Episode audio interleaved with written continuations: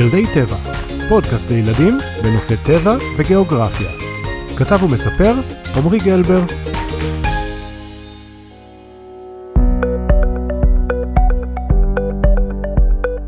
היי hey ילדים, מה שלומכם?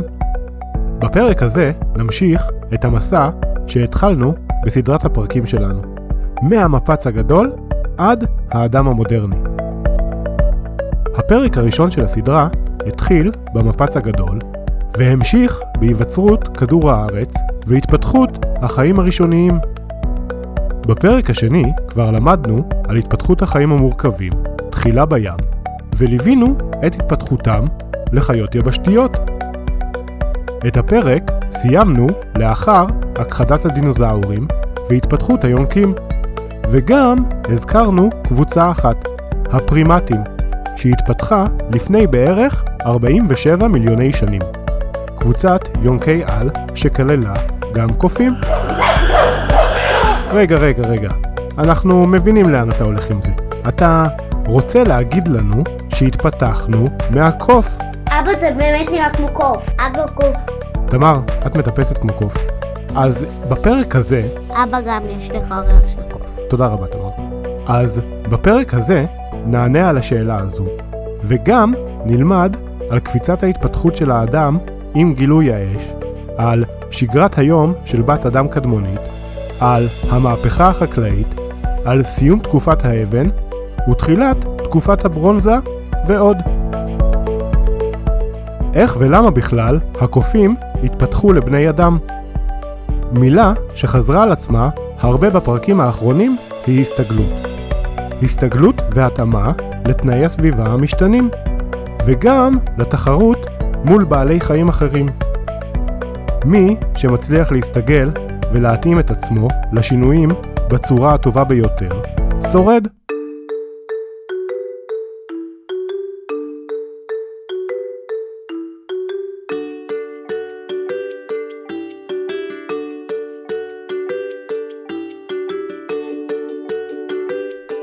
ביערות אפריקה חיו להם בנחת קופים קדומים.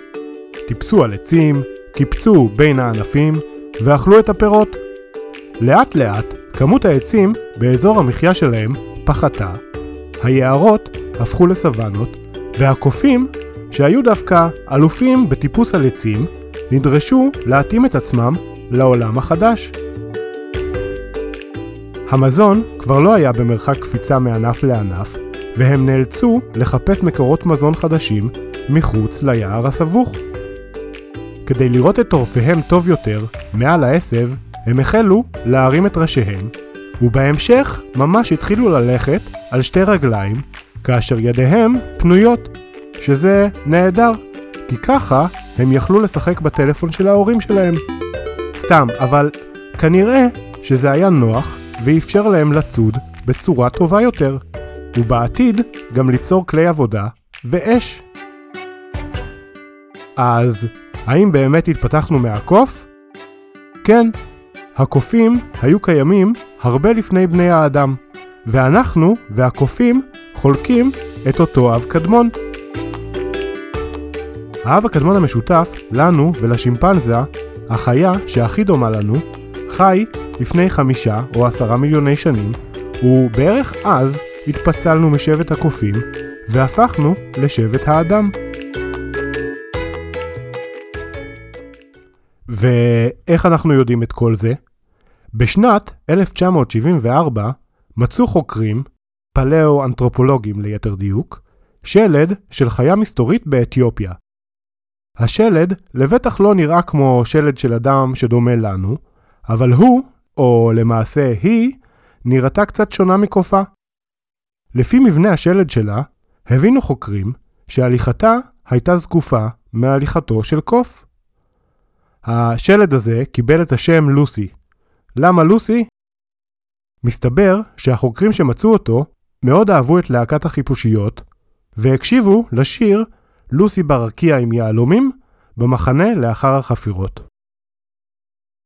מאז גילויה של לוסי, וגם לפני גילויה, גילו חוקרים עוד ועוד מאובנים של מיני אדם קדומים מתקופות רבות. הקדומים ביניהם היו דומים יותר לקופים, ואלו, המאוחרים יותר, כבר ממש נראו וכנראה גם התנהגו כמו בני האדם מודרניים. כמונו. חשוב לזכור שחלק גדול מהגילויים הם מהשנים האחרונות, ועדיין חוקרים מגלים מיני אדם קדומים ברחבי העולם. אז uh, התפצלנו מהקוף, חלפו להם עוד כמה מיליוני שנים, אנחנו כבר הולכים זקוף, וכבר יותר דומים לבני האדם שאנחנו מכירים. אנחנו מתחילים ליצור כלי אבן, ואפילו מפתחים שליטה במשהו חשוב, משהו מדליק. מה, מה אתם חושבים שזה? אש. האש העניקה לאדם הקדמון יתרון אדיר לעומת בעלי החיים האחרים. אתם יכולים לחשוב מה אפשר לעשות עם אש? בואו נחשוב יחד. בזכות האש, האדם החל לבשל את האוכל שלו, בעיקר בשר ושורשים שונים. חוץ מזה שזה נראה לי לא כל כך טעים לאכול uh, תפוח אדמה לא מבושל, הבישול מאפשר לבני האדם להפיק יותר אנרגיה, לאכול אוכל יותר מחוטא, ובזכות כך להתפתח מהר יותר. עוד תכונה חשובה של אש היא חום. האש חיממה את האדם ואפשרה לו להתגורר גם במקומות קרים יותר. כך החל האדם הקדמון לנדוד מאפריקה החמה לעבר אזורים קרים יותר, כמו אירופה ואסיה. ועוד משהו שבטח ראיתם פעם באיזה סרט מצויר. האש סייעה לאדם להפחיד את בעלי החיים האחרים, שפעם התחרו איתו על אותם מקורות המזון. האדם הקדמון ממשיך לנדוד למקומות חדשים, הוא ממשיך לשכלל את כלי האבן שיצר, הוא ממציא כל מיני המצאות קטנות שמשפרות את החיים. אתם יודעים, דברים כמו כלי מיוחד לפשיטת האור מהחיה, מלכודת מיוחדת לציד ממוטות, חניתות עם אה, אבן חדה בקצה, דברים רגילים כאלה שיש בכל בית. בעתיד, כלומר ב- בימים שלנו, חוקרים ימצאו את הכלים האלו ויגלו את סודותיו של האדם הקדמון. האדם מתקדם, מינים מתפתחים ומינים נכחדים, כדרך הטבע. הזמן עובר, ואנחנו מתקרבים בסיפור לזמן שלנו. אבל לא לפני שנספר על עוד חלק חשוב בסיפור של המין האנושי. פעם לא היינו מין האדם היחיד שחי בכדור הארץ. לא היינו כאן לבד. הניאנדרטלים הם מין האדם האחרון שחי לצידנו. לצד האדם הנבון, עד שנכחד. אפילו נפגשנו איתו, ואפילו חלק מהאנשים בעולם מחזיקים בגנים ניאנדרטליים. אז למה בעצם אה, נשארנו פה לבד? ייתכן וזה שוב היה מזג האוויר שהשתנה, או היכחדות החיות שהניאנדרטלים אכלו, אבל זוכרים שדיברנו על הסתגלות והתאמה לסביבה? כנראה שפשוט המין שלנו, הומו ספיאנס, האדם הנבון הסתגל טוב יותר לשינויים. אז נשארנו המין היחיד בכדור הארץ, כבר פחות קדמונים ויותר מודרניים. נשמע מגניב, לא? לחיות בעולם בלי חשמל, בלי מכוניות. מעניין איך נראה יום בחיי ילד או ילדה קדמונים. בוואדי ירוק, לא רחוק, על מצוק הגיר של הר הכרמל, במערה יפה בצורת גמל, התעוררה תמר, הילדה הקדמונית שלנו, לבוקר יפה. לא בא לי לקום. טוב, אה, לא בדיוק התעוררה. אבא של תמר העיר אותה. היא רצתה להגיד שאין לה כוח ללכת לגן או לבית הספר, אבל אז נזכרה שבתקופת האבן בכלל לא היה גן או בית ספר. היא חשבה שזה ממש כיף, וקפצה רעננה ושמחה. בדרך לצחצוח השיניים, היא חשבה מה היא תאכל לארוחת הבוקר. קורנפלקס או שוקו. אבל שוב, היא נזכרה שעוד לא המציאו את השוקו, או את הקורנפלקס, ואפילו לא את מברשת השיניים. היא יצאה מפתח המערה. לפניה החורש הקסום, עצי אלון ואלה, עליהם מנצנצים אחרי הגשם שירד בלילה, והאוויר רענן וטרי. אמא של תמר ביקשה ממנה, לפני שהיא הולכת, לעזור במשימות הבית. כלומר, משימות המערה. אתם יודעים, משימות רגילות, כמו, כמו שלכם. לפשוט את האור מהיחמור, לנקות את שרידי המדורה, להשחיז את האבן. כמובן שתמר ענתה לה, בשמחה אמא, אשמח לעשות את המשימות הללו. זה הרי ידוע שהילדים הקדמונים היו עוזרים להוריהם, אבל זה לא מגובה במחקר.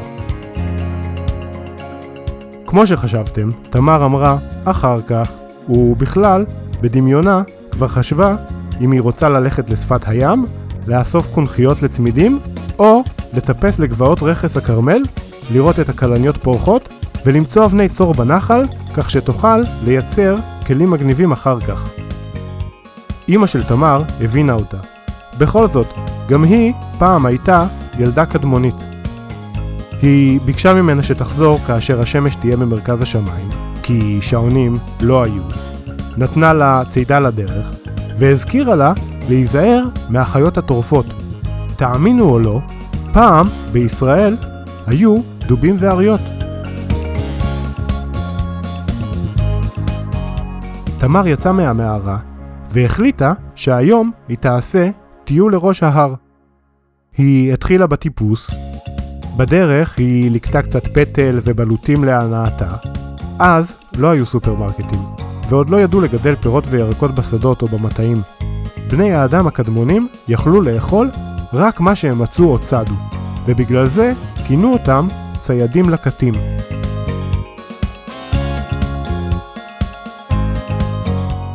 תמר הגיעה לראש ההר והשקיפה על הנוף המדהים. מהר הכרמל למישור החוף עד לים הכחול. בדיוק בזמן הזה, תמר שמה לב שהשמש הגיעה לאמצע השמיים, והיא נזכרה שהבטיחה לאימא לחזור לארוחת הצהריים. בדרכה חזרה, ראתה את המבוגרים חוזרים ממסע הציד. הם תפסו יחמור. פעם היו מלא יחמורים בכרמל, אבל הם נכחדו, ועכשיו מנסים להחזיר אותם לטבע. לפני השינה סיפר לאבא על מסע הציד שהיה, על האדם הקדמון שחי פעם לפניהם באותם מערות. הוא סיפר סיפורי מלחמה על שבטים אחרים שפעם חיו באזור ועל הים הגדול. בינתיים תמר כבר נרדמה וחלמה על היום של מחר. מחר היא תלך לחוף הים. וכאן מסתיים הסיפור על האדם הקדמון, ומתחיל הסיפור שלנו, של האדם המודרני. האדם המודרני ממשיך להתפשט בעולם, ואף מגיע ליבשת אמריקה. הוא צובר עוד ועוד ידע, ולפני בערך 12 אלף שנים נולדת המהפכה החקלאית. ומהי המהפכה החקלאית, אתם שואלים? כנראה שהגורם העיקרי למהפכה החקלאית היה התחממות האקלים, שאפשרה גידול וביות של פירות, ירקות, דגנים כמו חיטה, וגם בעלי חיים. עודפי המזון שנוצרו אפשרו לאדם לעסוק בעוד דברים חוץ מלרדוף אחרי האוכל שלו. תזכרו שפעם הוא ממש רדף אחרי האוכל שלו. ועכשיו הוא כבר לא צריך לנדוד בשביל להתקיים. בני האדם כבר אינם ציידים ולקטים. לפני בערך 5,000 שנים, מגלים את השימוש במתכות. תחילה נחושת וברונזה. כלים ממתכות אלו החליפו את כלי האבן. תקופת האבן הסתיימה רשמית. לאט לאט עברו בני האדם להתגורר בבתים בכפרים, שחלקם התפתחו והפכו לערים. השפה והתרבות ממשיכים להתפתח, ומקצועות כמו נפח, אופה וסנדלר מתווספים. ובאזור הסהר הפורה, שכולל גם את אזור ישראל, מתפתחות התרבויות הראשונות בעולם, כמו התרבות האשורית והתרבות הבבלית. התקדמנו, התפתחנו והמשכנו לנדוד בעולם. הערים גדלו, בני האדם המשיכו לשאול את עצמם עוד שאלות, ולמצוא תשובות ופתרונות לבעיות רבות. ולפני בערך 250 שנים החלה המהפכה התעשייתית. האדם ממציא מכונות שיעשו חלק מהעבודה במקומו, וגם גילינו מקורות אנרגיה חדשים כמו פחם ונפט. לא מזמן, לפני בערך 70 שנים, החלו להרכיב את המחשבים הראשונים. הרפואה התקדמה, ואפילו הגענו לירח. ואת ההמשך אנחנו כבר יודעים. ברוכים הבאים למאה ה-21. המאה שלנו. אם נשווה את ציר הזמן של כדור הארץ לזרוע שלכם, הכתף, תסתכלו על איפה הכתף מתחילה, מסמלת את נקודת הזמן בה כדור הארץ נוצר, לפני בערך 4.5 מיליארדי שנים. וקצות האצבעות שלכם מסמלות את התקופה בה אנו חיים עכשיו, היום. החלק של מהכתף עד אמצע כף היד מסמל את הזמן שלקח לכדור הארץ להתייצב ולחיים הפשוטים להיווצר. הפרק הראשון מהסדרה. באזור תחילת האצבעות עד קצות האצבעות זו התקופה שבעלי חיים התפתחו תחילה בים, לדו חיים, זוחלים ויונקים. הפרק השני של הסדרה הוא בני האדם. אתם רואים את הציפורן שלכם? תסתכלו על, ה, על הקצה קצה שלה. זו התקופה של בני האדם. והנה, סיימנו את סדרת הפרקים הזו, שהחלה עם המפץ הגדול, והסתיימה במאה ה-21, זמננו אנו. אנחנו בהחלט יכולים להיות גאים בזה שאנחנו היצור הכי חכם ובעל יכולת ההסתגלות וההתאמה הטובים ביותר שנראו אי פעם בכדור הארץ. רק בואו נזכור שלמרות העובדה שאנחנו הקצה של הציפורן, השפעתנו על הסביבה ועל כדור הארץ שאנחנו מכירים יכולה להיות עצומה. בואו נזכור, אנחנו חלק מכדור הארץ, אנחנו חלק מהחיים, ואנחנו חלק מהטבע, אז כדאי שנשמור עליו. ילדים והורים, תודה שהקשבתם. זה היה הפרק השלישי והאחרון מתוך סדרה של שלושה פרקים, מהמפץ הגדול ועד האדם המודרני, של הפודקאסט ילדי טבע. אני הייתי עמרי גלבר, ושוב אומר תודה ענקית לאור אליאסון ממכון ויצמן, לסער רוזנפלד ולאימא שלי רותי על העזרה בסדרת פרקים זו. ואם אתם רוצים להביע את הערכתכם, מספר חשבון הבנק שלי כבר פורסם באחד הפרקים, אבל אתם יכולים פשוט לעשות לייק בעמוד של ילדי טבע בפייסבוק, זה לגמרי מספיק. תודות ונתראה בפרק הבא.